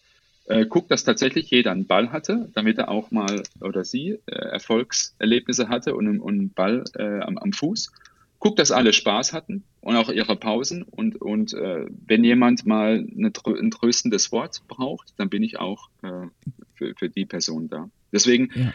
ich fände es super, wenn, wenn ich äh, in einen Verein gehe, jemanden ansprechen möchte und sage, hey, du warst doch mal früher Spieler bei uns, willst du nicht deine Frau als Trainerin zu uns schicken? äh, ja, weil du hast ein bisschen Background, was Fußball bedeutet, ja, aber deine Frau ist die bessere Kindertrainerin. Ja. ja, das wäre schön, ne? Also das ist ja auch wirklich dann, ähm, ich glaube, für die, für die Kinder ist es dann ähm, auch etwas, wo weniger Druck entsteht, häufig. Weil, die, weil diese Projektion nicht da ist, dieses, ich glaube, viele, dürfen wir jetzt nicht zu sehr in, in so eine Gender-Thematik reingehen, aber ähm, es, ist, es ist schon so einfach, dass, ähm, dass, dass glaube ich, viele, viele Männer ähm, auch so diesen, ein bisschen diesen Wunsch haben, äh, dieses eine Kind auch unter sich trainiert zu haben, was dann später Profi wird und das so sagen zu können. Dass das so, das ist einfach was, was für viele wichtig ist. Zumindest kriege ich das so mit. Und ähm, äh, da ist man im Kinderfußball dann ähm, nicht unbedingt auf der, ja, auf der richtigen Spur für sowas. Weil genau darum geht es ja nicht. Ne, sondern Vielleicht sollte Ja. man äh, im Verein dann einfach die äh, Trainer in den ganz jungen Gruppen einfach immer tauschen. Also die Volleyballtrainer sind dann, dann die Fußballtrainer und die äh, Fußballtrainer sind dann die Volleyballtrainer, weil es da halt auch einfach auf, auf noch nichts ankommt, außer auf Spaß. Ja, ähm, witzigerweise hat mich äh, der Junioren-Cheftrainer Hockey angerufen. Valentin, Valentin Altenburg, vor kurzer Zeit gesagt, hey, Sie würden gern in Ihrer Trainerausbildung äh, gerne Prüfer mit dazu nehmen, die nicht aus Ihrer Sportart kommen. Also den anderen Blick auf das Ganze haben. Und das ist eigentlich äh, eine ähnliche Geschichte, die du gerade gesagt hast, Jan. Ähm, ja, nimm doch Leute mit ins Boot, die nicht so, also Scheuklappen, Engstirn, ich hätte es jetzt total negativ an, aber ähm, die nicht nur eben den ganz großen Fußball im Sinne von, äh, wir sind knapp vor der Champions League äh, jetzt müssen wir noch alles reinhauen, Jungs, ähm, also diese Rhetorik an den Tag legen, sondern ein bisschen weiter gefasst, nämlich in dem Fall total altersgerecht, nämlich kindbezogen. Ja, und wo es auch völlig egal ist, ähm, äh, was das Spielformat am Wochenende ist, weil die Trainer es vielleicht auch in der Form gar nicht kennen. Also es könnte ja auch sein, dass, dass jemand das Dienstagstraining einfach macht, der, ähm, der Hockey- oder Volleyballtrainer war. Ähm, ist ja auch völlig, völlig cool. Dass gar nicht aufs Wochenende hingearbeitet wird. So viele im, im, im Kinderbereich macht das ja auch keinen Sinn, aufs Wochenende hinzuarbeiten. Richtig. Also das ist ja, glaube ich, äh, ja, Paradigmenwechsel hört sich auch so großtrabend an. Aber ein gewisses Verständnis. Im Kinderbereich ist das Spiel am Wochenende nicht die Ausrichtung, auf die ich äh, mein, mein Training hinziehe, sondern umgekehrt. Das Spiel ist für die Kiddies da, damit sie Spaß haben. Und für den Trainer ist es da als Überprüfungsinstanz, ob sein Training denn überhaupt gepasst hat. Also so eine Art Analysegeschichte. Wenn ich merke im Spiel, das sind Punkte, die sind noch auffällig oder die haben nicht so geklappt, wie ich mir es vorgestellt habe, dann muss ich mein eigenes Training reflektieren und sagen, okay, da muss ich da vielleicht ein bisschen anders ansetzen, andere Schwerpunkte. Und das verschiebt sich über die Zeit, über die Entwicklung. Logischerweise ist es so ein schleichender Prozess und irgendwann äh, bist du soweit im, im Nachwuchsbereich, dass am Wochenende das Spiel das alles entscheidend ist. Und sage, okay, mein Training ist zu 100% auf dieses Spiel ausgerichtet, auch im Sinne von Gegneranalyse und ich gucke, was die machen und äh, mache dies auch mannschaftstaktisch dann so. Aber, und jetzt kommt dieses große Aber, ist es im Kinderbereich eben nicht so. Da ist es genau umgekehrt. Wie, mir ist jetzt gerade noch was, äh, wenn wir jetzt an den Anfang vom Gespräch gehen, mit, dem, mit der Bolzplatz-Geschichte, ne? wo, wo es auch viel um diese Anleitung von den, ähm, jetzt springen wir vielleicht ein bisschen, aber das ist jetzt gerade ein Gedanke, der mir kam, den ich hier nochmal äh, kurz besprechen würde. Als Trainer ist es ja, nimmt es ja auch ganz schön Druck von mir, wenn ich jetzt hingehe und mich gar nicht so vorbereiten muss jetzt, weil du jetzt gerade sagtest, ähm, ich, ich gucke jetzt, was beim, was beim Training jetzt gut war oder schlecht war äh, oder beim, beim Spiel und dann versuche ich mein Training so zu machen. Das ist ja der, der Ansatz, den wir haben, dass wir mit einem Plan reingehen und auch das Ganze strukturiert haben. Wenn ich jetzt aber bolzplatzmäßig mehr rangehe, dann kann ich auch einfach hingehen mal und sagen, ähm, gerade wenn ich vielleicht auch bei dem Training nur fünf Kinder da habe, weil das ist ja manchmal auch einfach der Fall, dann brauche ich ja gar nicht verzweifeln und sagen, Mensch, da kriege ich ja gar keine Übungen mit, sondern dann gehe ich vielleicht einfach hin und sage, äh, Kids, heute ist, äh, ihr denkt euch selber das Spiel aus. Äh, hier, hier, ist euer Platz, 20 mal 20 Meter. Äh, hier sind die Materialien, da könnt ihr euch bedienen. Ähm, bitte, ich gehe ein Stück zur Seite, äh, ich gucke mir das mal an, was ihr heute macht und ähm, äh, ihr spielt selber. Das ist ja total cool eigentlich. Ja, äh, es ist ganz witzig, wenn du mit Trainern ein Feedback gibst nach ihrem Training. Ja, und dann gilt so wie in der Schule oftmals das schwellendidaktische Prinzip. Also wenn Sie die Türschwelle, in dem Fall irgendwie die Kabinenschwelle übertreten haben, dann überlegen Sie sich erst, was Sie machen. Und dann wird es oft ganz gut und man fragt sich ja, warum? Da ja, irgendwie ja, war ich total frei im Kopf und flexibel. Also ich konnte mich der Situation anpassen, die ich vorfinde. Und das ist, glaube ich, der große Kniff, also, zu sagen, ich behalte mir diese Flexibilität bei im Kopf. Also mein konkreter Tipp ist an Trainer, sage, plane nur 80 Prozent seines Trainings. Also gar nicht zu 100 Prozent, irgendwie Minute 1 bis 15 und 16 bis 22 und 3, ne? sondern mach nur 80 Prozent, weil dann hast du das Einfachste zeitlich zu verschieben oder Sachen rauszuschmeißen, weil du merkst, du, an einem Punkt möchte ich eigentlich heute länger arbeiten, umgekehrt, oh, totaler Käse, was ich mir überlegt habe, sofort weg, äh, was anderes. Oder sind eben die Umstände, wenn ihr sagt, hey, ich habe mit zwölf Spielern geplant heute, jetzt stehen nur fünf da, was mache ich denn? Und wer alles im Griff hat, hat die Hände nicht frei, wie man so schön sagt. Deswegen äh, es schaffen zu können, flexibel in der, in der Art und Weise zu arbeiten. Und jetzt kommt der zweite Punkt, ein paar Prinzipien aber immer äh, parat zu haben, die man durchzieht. Ja? Und die haben wir so latent zwischendurch immer wieder erwähnt oder auch ihr, wenn ihr sagt, hey, äh, jeder Spieler muss Aktionen haben. Ja, und im besten Fall positive Aktionen, die gewissen Anstrengungsgrad haben, also die, die herausfordernd sind. So. Und das heißt, okay, wie bastle ich dann Spielform? Also wenn ich ein 4 gegen 1 spiele, dann merke ich, oh, das wird doof, dann für einen Spieler zumindest. Ne? Wird nicht klappen. Also bei fünf Spielern dann vielleicht ein 3 gegen 2. Vielleicht, was habe ich dann für Möglichkeiten? Und dann kommt Bolzplatz. Ja, vielleicht mache ich dann, damit es pari-pari ist, spiele ich nur auf ein Tor, ein Keeper und mache ein 2 gegen 2 ja, anstatt ein Spiel 3 gegen 2 auf zwei Tore oder mit einem neutralen oder oder wie auch immer. Oder ich sage, hey, als, als ich, ich mache einfach mit als Coach.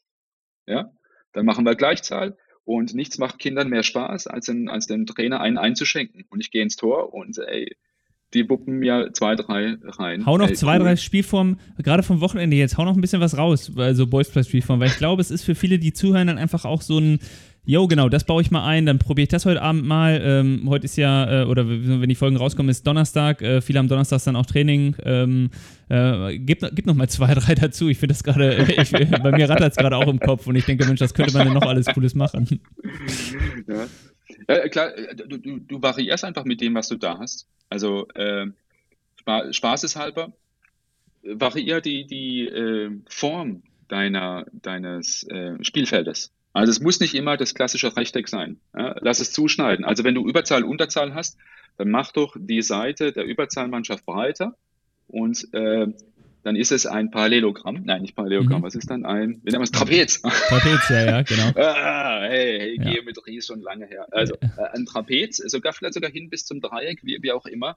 Und du sagst, hey, ich kann dann sogar einem Spieler, wenn er in Unterzahl ist, trotzdem noch gute Möglichkeiten geben, verteidigen zu können, aber nachher auch viel Platz zum Angreifen. Also bisschen Variabilität bei der Spielform, äh, bei der Spielfeldgröße äh, oder unterschiedliche Tore ähm, in ihrer Funktion. Während der eine, also dann ich spiele total gern auch äh, American Football mäßig, also so mhm. mit Endzonen, wo ich sage, okay, äh, der Ball muss in einem bestimmten Bereich abgelegt werden. Und das ist oftmals der Schlüssel, um ein Tor aufzuschließen. Also wenn ich den Ball dorthin bekommen habe, es geschafft habe, eine Zone zu bespielen, dann geht es weiter in den nächsten Bereich. Also ähm, wenn ich die große Möglichkeit habe, ähm, relativ viel Platz bei mir auf dem Sportplatz zu haben und viel Platz langt schon eine Platzhälfte, dann kann ich Spielfelder machen, die ineinander übergehen. Mhm. Ja, ja. Also, ähm, was wären das heute? Das wäre dann sowas wie, wie hieß das? Takeshis Castle. Also unterschiedliche ja. Herausforderungen auf unterschiedlichen Leveln. Ja, und ich komme hoch, aber auch wieder runter. Also habe hier äh, am Anfang ein total chaotisches, wirres Spiel. Äh, das wird auch beim ersten Mal so sein, aber nach dem zweiten, dritten Mal äh, blicken die das alles schon. Ja, und also, wenn die Ideen von den Kindern dazukommen, finde ich es ja am interessantesten. Ne? Also das ist ja wirklich. Besser am Ende. Hey, du, der, der Fisch muss ja dem, äh, der, der Köder muss ja dem Fisch ja, ja. nicht dem Angler. Äh, wenn die Kids zufrieden sind und sagen, hey, wie geil war das denn? Das hat total Spaß gemacht. Und ich habe drei Buden gemacht und zwei davon gegen einen Torwart. Einmal habe ich durch ein Passtor geschossen. Ey, es war so klein, aber den habe ja. ich reingezimmert. Ja, und ich habe noch einen Fallrückzieher gemacht. Ja, der ist stolz wie Bolle, geht nach Hause und kommt die Woche zweimal ins Training. Nicht nur einmal, weil es beim zweiten Mal geregnet hat. Ja, ja, absolut. Also äh, finde ich. Äh, äh, Finde ich super. War, war gerade noch was, muss ich noch mal, muss ich noch mal reingrätschen. Ähm, lass uns noch einmal. Und äh, ähm, äh, letzter ja. Aspekt übrigens: äh, Zuschauer zulassen als Partizipatoren. Äh, heißt, wir haben ja oftmals äh, dann die, die äh, Väter, die dann das, jedes Training zuschauen ja. Ja. und dann hinter der Barriere diskutieren, also das geht ja so nicht und ja. ähm, binde doch die mit ein. Wenn sie eh da sind, dann sollen die doch mal ins Tor stehen. Ja?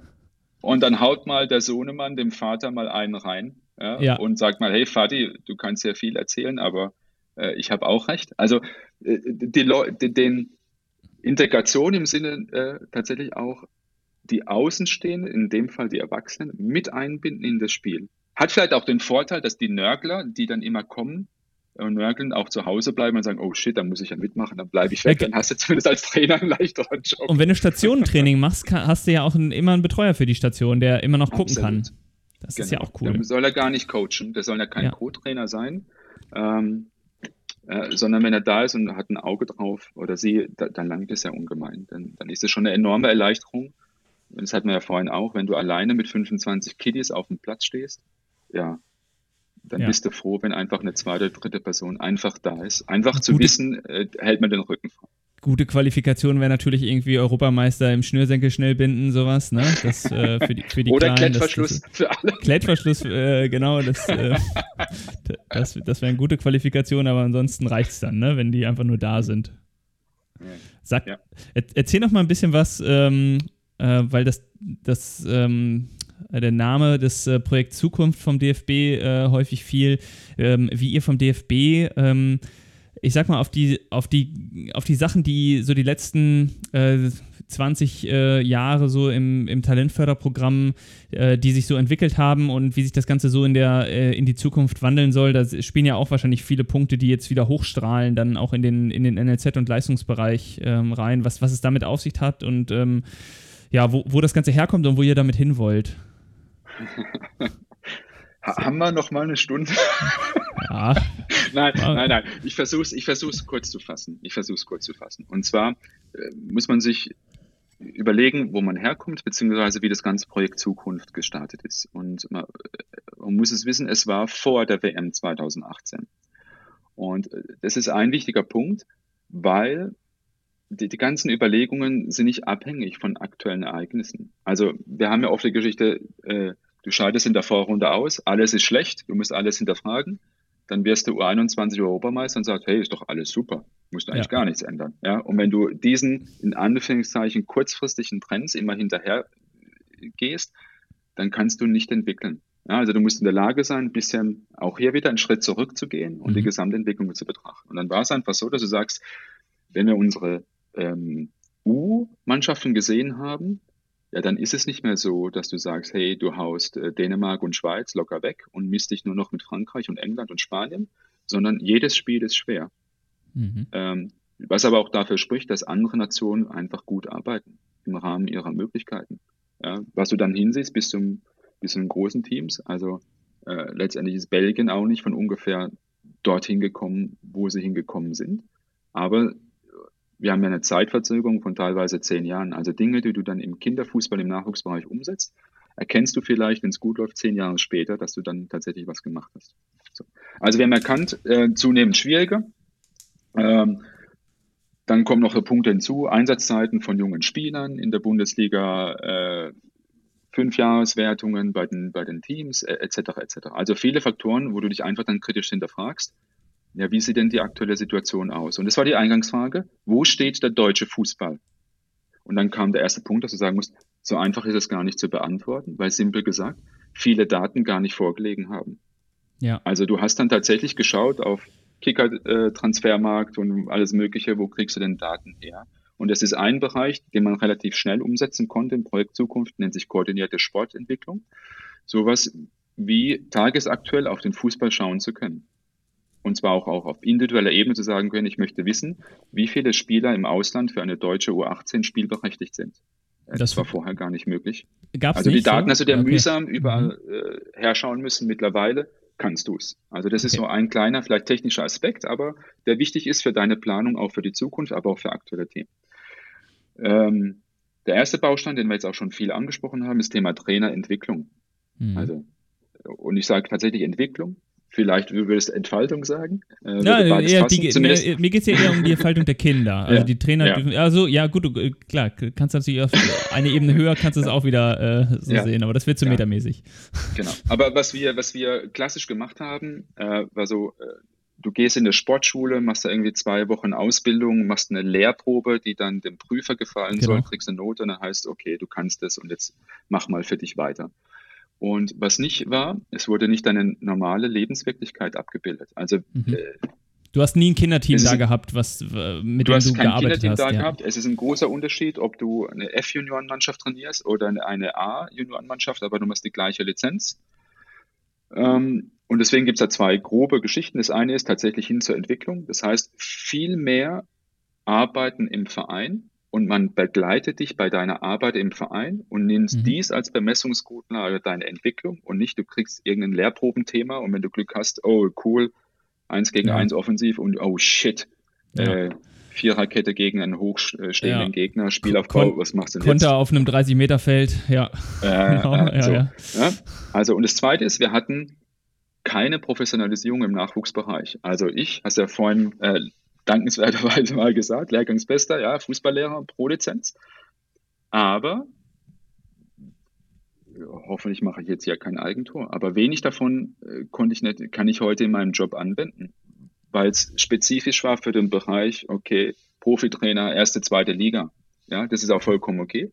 Aber wir brauchen auch gute Trainer und Trainerinnen, die professionell ausgebildet sind für den Nachwuchsbereich. Deswegen gibt es sozusagen ja. eine äh, eine zweite Säule, eine treppenstufige äh, Ausbildung für den Bereich Nachwuchs. Also das ist der ganz grobe Bereich Trainerentwicklung. Klingt, klingt so ein bisschen wie du, duales Studium für äh, Fußballtrainer. Ja. So. Genau, genau, genau. Ja. ja. Plus eine Erweiterung der horizontalen Ausbildung, also nicht nur zu schauen, ich mache jetzt die nächste Lizenzstufe nach oben, sondern wie kann ich auf dem Niveau, auf dem ich arbeite, besser werden. Also nicht jeder, der heute eine C-Junioren-Mannschaft trainiert, sagt, hey, in drei Jahren möchte ich aber die U19 bei uns. Und er sagt, hey, macht mir total Spaß, möchte ich bleiben, mhm. aber in dem Job möchte ich besser werden. Also hier okay. äh, fortentwickeln und weiterentwickeln. Ganz grober Bereich äh, Trainerentwicklung in ja. versucht wenigen Sätzen. Ja, sehr gut, äh, ja, ja. Äh, dann haben wir schon mal 50 Prozent.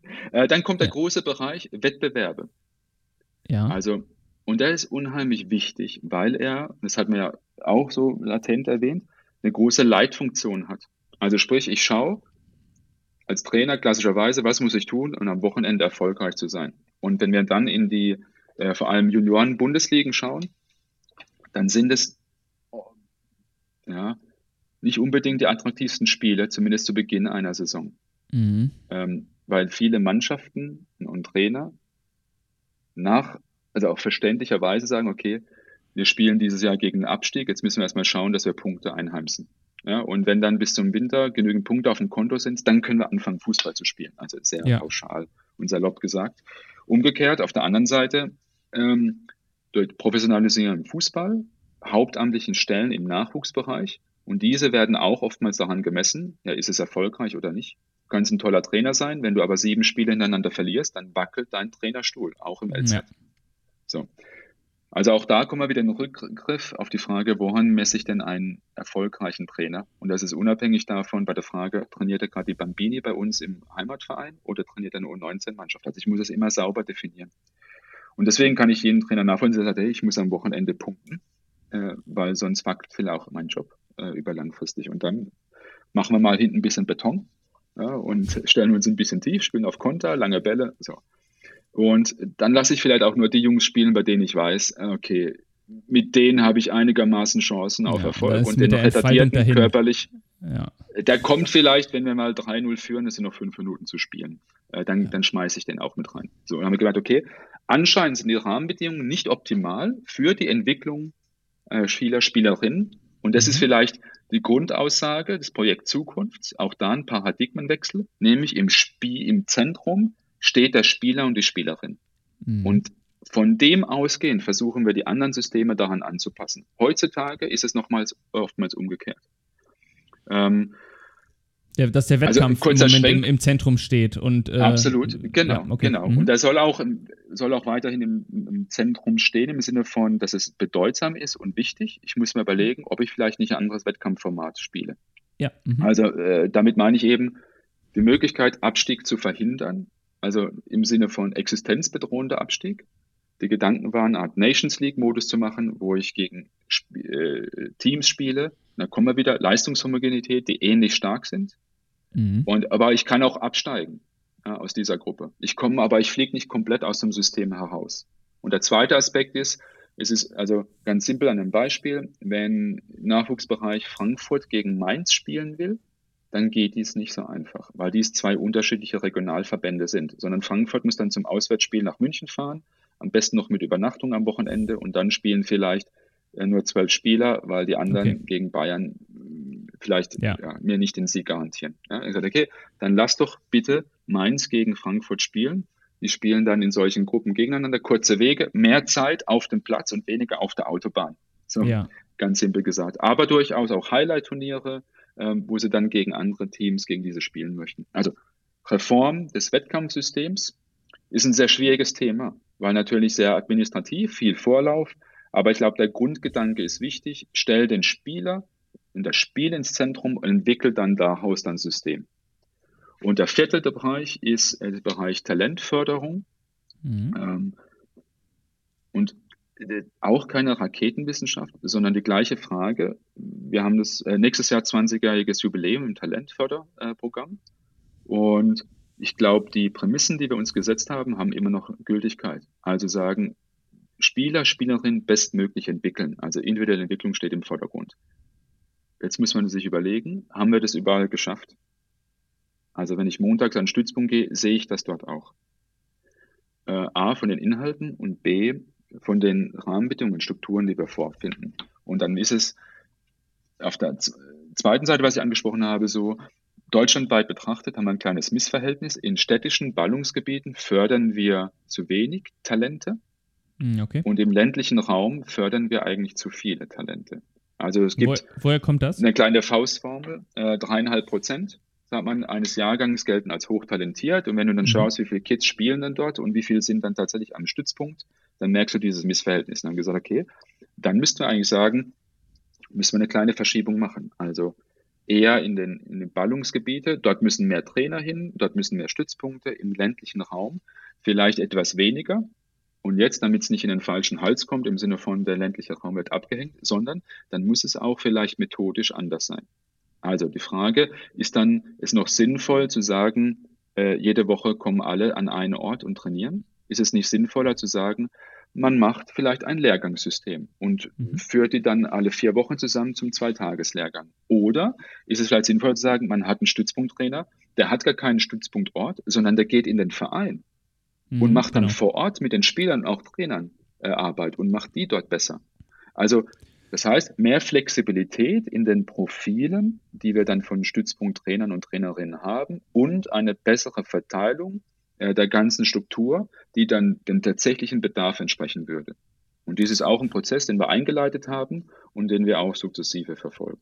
Geht in die Vereine, ist ja auch spannend, wenn du, wenn du dann das Thema Trainerentwicklung anguckst, dann äh, kann ja auch so ein Stützpunkttrainer nicht nur die Entwicklung der Kinder ähm, in Fokus nehmen. Wenn man ihm genug Zeit gibt, kann er sich ja auch noch eine Einheit danach angucken, ähm, äh, von der normalen E-Jugend oder davor ähm, und kann den Trainer halt wirklich auch mal äh, eine Stunde begleiten und mit ihm zusammen einfach ein Training machen. Dieses äh, ne, die, äh, die Coaching im Team ist ja auch so ein, äh, ein Konzept, was, wo der Fokus stark drauf ist und das würde ja auch genau. cool passen, um Wissen weiterzugeben. absolut. Also das Problem ist ja nicht, ob Wissen da ist. Ne? Ob es ja, jetzt analog vorliegt in den Köpfen der, der, der Person oder digital, sondern wie, wie kriege ich das eigentlich gut gefiltert und dann am Ende auf dem Platz. Und dann habe ich natürlich, so wie du sagst, zwei Fliegen mit einer Klappe geschlagen. Ja, wenn ein Trainer in der Lage ist, Spieler weiterzuentwickeln und parallel dazu auch ja, als Mentor, als Helfer Trainer und Trainerinnen weiterzuentwickeln, ja, nichts Besseres, nichts Besseres ja. um ein gemeinsames Verständnis zu schaffen. Und bisher war es so, dass die Resonanz unheimlich positiv war auf das Ganze. Das glaube ich, ja. Also das würde ich auch als Trainer ja hab, sofort annehmen wollen, ja. wenn ich jemanden, wenn ich die Möglichkeit hätte, jemanden vom äh, erfahrenen Kindertrainer ähm, oder Jugendtrainer vom DFB, selbst wenn es nur im, im Halbjahr mal ähm, für eine Einheit ist, an meine Seite zu kriegen. Ähm, sofern ich jetzt nicht als Trainer irgendwie diese, der Überzeugung bin, äh, dass ich der Größte bin und dass mein Training hier, äh, dass ich irgendwas groß vorzeigen muss dann in dem Moment, sondern einfach, wenn ich es wirklich unter Entwicklungsgesichtspunkten sehe, ist das ja überragend, dass ich einfach jemanden habe, der mir einfach auch mal den Ansatz gibt und sagt, Mensch, äh, guck mal hier, ähm, ist das Feld nicht zu groß, ist das Feld nicht zu klein, kann man hier ein bisschen mehr auf die Ziele noch gucken, was du vorhast und ob das umgesetzt wird? Oder hier kriegst du nochmal Spaß mit rein, indem du das machst, das ist ja äh, unfassbar cool. Absolut. Und, also, und es soll nicht so vom hohen Haus äh, klingen. Also nicht nur der Stützpunkttrainer, wenn es denn der wäre, ähm, ist derjenige, der alles weiß. Umgekehrt genauso. Also viele Vereinstrainer haben ein brutales Know-how. Ja. Und sind total cool in dem, was sie tun. Und wenn du als Trainer dann vor Ort bist und sagst, hey, sowas habe ich ja noch nie gesehen, wie der das macht, super. Oder wenn es darum geht, mein Gott, wie schafft er das, so eine gute Atmosphäre herzustellen in den Spielen? Und da haben wir eine schöne Überleitung. bei der guten Atmosphäre. Äh, wir haben ja immer noch das Thema der Gaudi-Übung bei uns im Podcast. Und zwar fragen wir immer nach der, äh, nach der einen, nach deiner, einer deiner Lieblingsübungen können auch zwei sein, ähm, wo du sagst, Mensch, die bringt immer Fun. Die ist jetzt vielleicht unter pädagogischen oder unter äh, klassischen lerntheoretischen Gesichtspunkten, muss die nicht ein AAA-Rating haben, sondern die, ähm, die darf einfach richtig Spaß machen. Das kannst du zum, äh, vielleicht zum Trainingsbeginn oder häufiger ja auch zum Abschluss, ähm, was du machst, damit die Kinder einfach ähm, richtig mit Fun oder auch die Jugendlichen nach Hause gehen. Hast du da was, was dir einfällt, ähm, wo du sagen würdest, das ist deine Gaudi-Übung? äh, dann hätte ich zwei. Ja, äh, nämlich bitte. eine fürs Feld und eine für die Halle, weil bald geht es ja vielleicht für die, in die Halle. Sehr gut. Ähm, Hallentraining, wenn man zwei große Petsy-Bälle hat. Ja. ja dann nehmen die, sich äh, immer die, die großen Gymnastikbälle. Die großen Gummibälle, ja, ja. Genau. genau, die großen Gummibälle. Dann Petsyball vor die Brust nehmen, zwei Spieler rennen aufeinander zu. Und dann guckst du, dann guckst du mal, wie die äh, sich weg, weghaut. Ja? Tolle Szenen, äh, je nach Beschaffenheit des, des Untergrundes schön mit Matten auslegen. Ja. Äh, je nach Koordination deiner Spieler und Spielerin Helmpflicht. Ja. aber, aber Mords Gaudi macht Spaß, ähm, äh, ist tatsächlich äh, Fun. Geschichte. Haben wir auch schon Aber sollte man richtig, ja. sukzessive ausbauen. Mal langsam anfangen. Äh, ja, ja, ja. Äh, zweite Geschichte. Äh, Im Seniorenfußball, glaube ich, immer als Mallorca-Spiel bekannt. Äh, also äh, Torschussgeschichte, und zwar der Anlauf, dem Anlauf vorgeschaltet ist, du nimmst einen Kegel, eine Pylone und läufst zehnmal so schnell wie möglich mit einem ah, ja. Finger, bleibst du auf der Pylone äh, drumherum und dann läufst du an äh, und versuchst, den Torschuss zu machen. Und das kann sie wunderbar als Teamwettbewerb, dann kann sie die Tore zählen. Meistens geht es schön 0-0 aus, weil das Tor äh, ja, nicht getroffen wird. Äh, aber auch herrliche Szenen, die sich dabei abspielen. Ja, zum Schluss nochmal, anstatt im klassischen Elfmeterschießen äh, vielleicht, dann sagst du, ey, Vorbereitung, Pokalspiel am Wochenende Elfmeterschießen, dann ja. machst du das Mallorca-Spiel ja, und wer es schafft, unter diesen Astronautenumständen äh, trotzdem ein Tor zu zählen, ist ein ganz großer. Und alle zählen, und alle zählen die Runden immer mit, die dir das Hütchen umrundet hast, ne? Geht ja, ja, schon ja, nur eins, absolut. zwei, drei ja, und dann. Ja, genau. Schöne ja sehr schön, cool. Die man anstimmen kannst. Ja, perfekt. Das, äh, äh, das ist schön für alle Trainer heute Abend. Ähm. Muss man als Trainer aber natürlich auch direkt mitmachen, ne? Äh, logisch, logisch. Äh, mit gutem Beispiel vorhanden. Ja, am Ende der Abschluss ist der letzte kommt von dir. Sehr schön. Ja, äh, so wie Tim immer noch eine letzte Frage hat, habe auch ich immer noch eine letzte Frage. Auch wenn wir heute ja extrem viele gute Tipps ähm, bekommen haben von dir. Was wäre so dein Appell an die Trainerinnen und Trainer, die jetzt vielleicht irgendwie neu dabei sind? Ich denke da immer an so, ja, Großbreitensport, ne, die jetzt irgendwie neu eine Bambini-Mannschaft bekommen haben oder irgendwo ganz unten eingestiegen sind, ähm, die sich vielleicht noch nicht so richtig zurechtfinden. Was, was wäre so dein Appell oder dein größter Tipp für diejenigen, äh, um denen ein bisschen Mut zuzusprechen? Sind ein paar kleine Kleinigkeiten, die aber immens wichtig sind. Also, wenn es eine so innere Regel gibt, die man einhalten soll, dann ist der Tipp, lass alle spielen. Also schau, dass alle Kids genügend Spielzeit haben am Wochenende.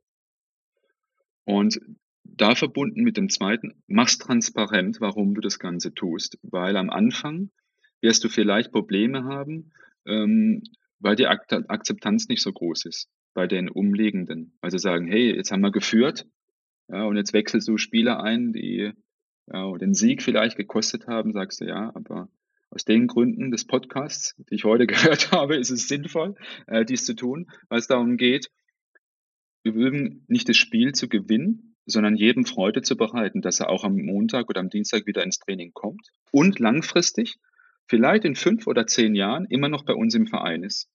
Vielleicht als Spieler, als Spielerin, aber vielleicht als Jugendtrainer oder als äh, Kassenwart, äh, egal wie auch immer. Also als Bindung zum Verein. Und das schaffe ich nur über positive Erlebnisse. Und das ist wichtiger als dieses der Unentschieden, obwohl ein Sieg drin gewesen wäre. Aber das schaffe ich nur, indem ich es transparent kommuniziere mit allen.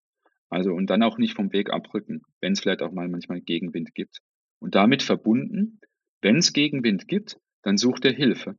Dann sucht er bei Hilfe bei Mitstreitern die ähnlich denken. Idealerweise sind es die Personen im eigenen Verein. Also, und das ist vielleicht der ganz große Schwung, wenn sowas gibt, eine einheitliche Vereinsphilosophie, wofür ein Verein steht, dann schreibe das auf die Farm aktiv und lebe es. Und wenn es darum geht zu sagen, wir als Verein sind der Breitensportverein, bei dem jedes Kind mit Freude zum Training kommt und mit Freude vom Training heimgeht, dann setzen wir das um zu 100 Prozent. Und wenn ich dies dann leben kann, dann glaube ich, wird es für alle ein tolles Ereignis. Und ich hoffe, dass wir das hinbekommen, dass jeder, der den Mut auch hat, so einen Job zu übernehmen, weil das ist tatsächlich auch Verantwortung, ähm, dafür auch am Ende belohnt wird und nicht dann noch beschimpft, äh, sagen, hey, äh, dann steige ich aus nach einem halben Jahr, weil zehn andere wissen es besser, warum wir das nächste Mal in einer anderen Formation spielen sollten. Ja, und sich dreimal die Woche hinzustellen auf dem Platz und mit den Kindern äh, was zu machen, ist auch wirklich, äh, da äh, muss man allen Respekt zollen, die es einfach äh, die's machen und durchziehen Hut und verlässlich sind. Das, das ist einfach genau Absolut. das Absolut. Ja. Perfekt. Damir, Mensch, das war schöne anderthalb Stunden, deine 58 Minuten. Ja, ja äh, bei mir hat es manchmal äh, gepiepst. Ich glaube, das war der Anpfiff für die Verlängerung. Ja, die Nachspielzeit. die Nachspielzeit, genau. Mega. Vielen Dank für deine Zeit. Genau, vielen, vielen lieben Dank. Und auch für eure Zeit da draußen an den Hörgeräten. Falls ihr noch weitere Informationen wollt, schaut wie immer auf kickplan.de vorbei. Dort findet ihr uns in der Podcast-Sektion. Äh, seht euch eure unsere Blogposts an. Eure Blogposts. Äh, und ähm, ja, ihr könnt uns natürlich auch wie immer überall abonnieren: Apple Podcasts, Spotify, wo ihr uns hoffentlich ja sowieso schon abonniert habt. Ich bedanke mich bei dir, Damir. Ich bedanke mich bei dir, Tim. Äh, ich habe mal wieder viel gelernt, was man wahrscheinlich an meiner Abwesenheit der Kommentare lernen konnte. Ich habe fleißig mitgeschrieben, um dann später für meine, äh, meine DFB-Trainerlizenz äh, gut gewappnet zu sein. Und äh, ja, ich wünsche euch ein schönes Training und ähm, ein freudiges bis bald. Ciao, danke. Ciao. Aus, aus, aus, das Spiel ist aus. Organisiere jetzt dein nächstes Kinderfußballturnier auf kickplan.de.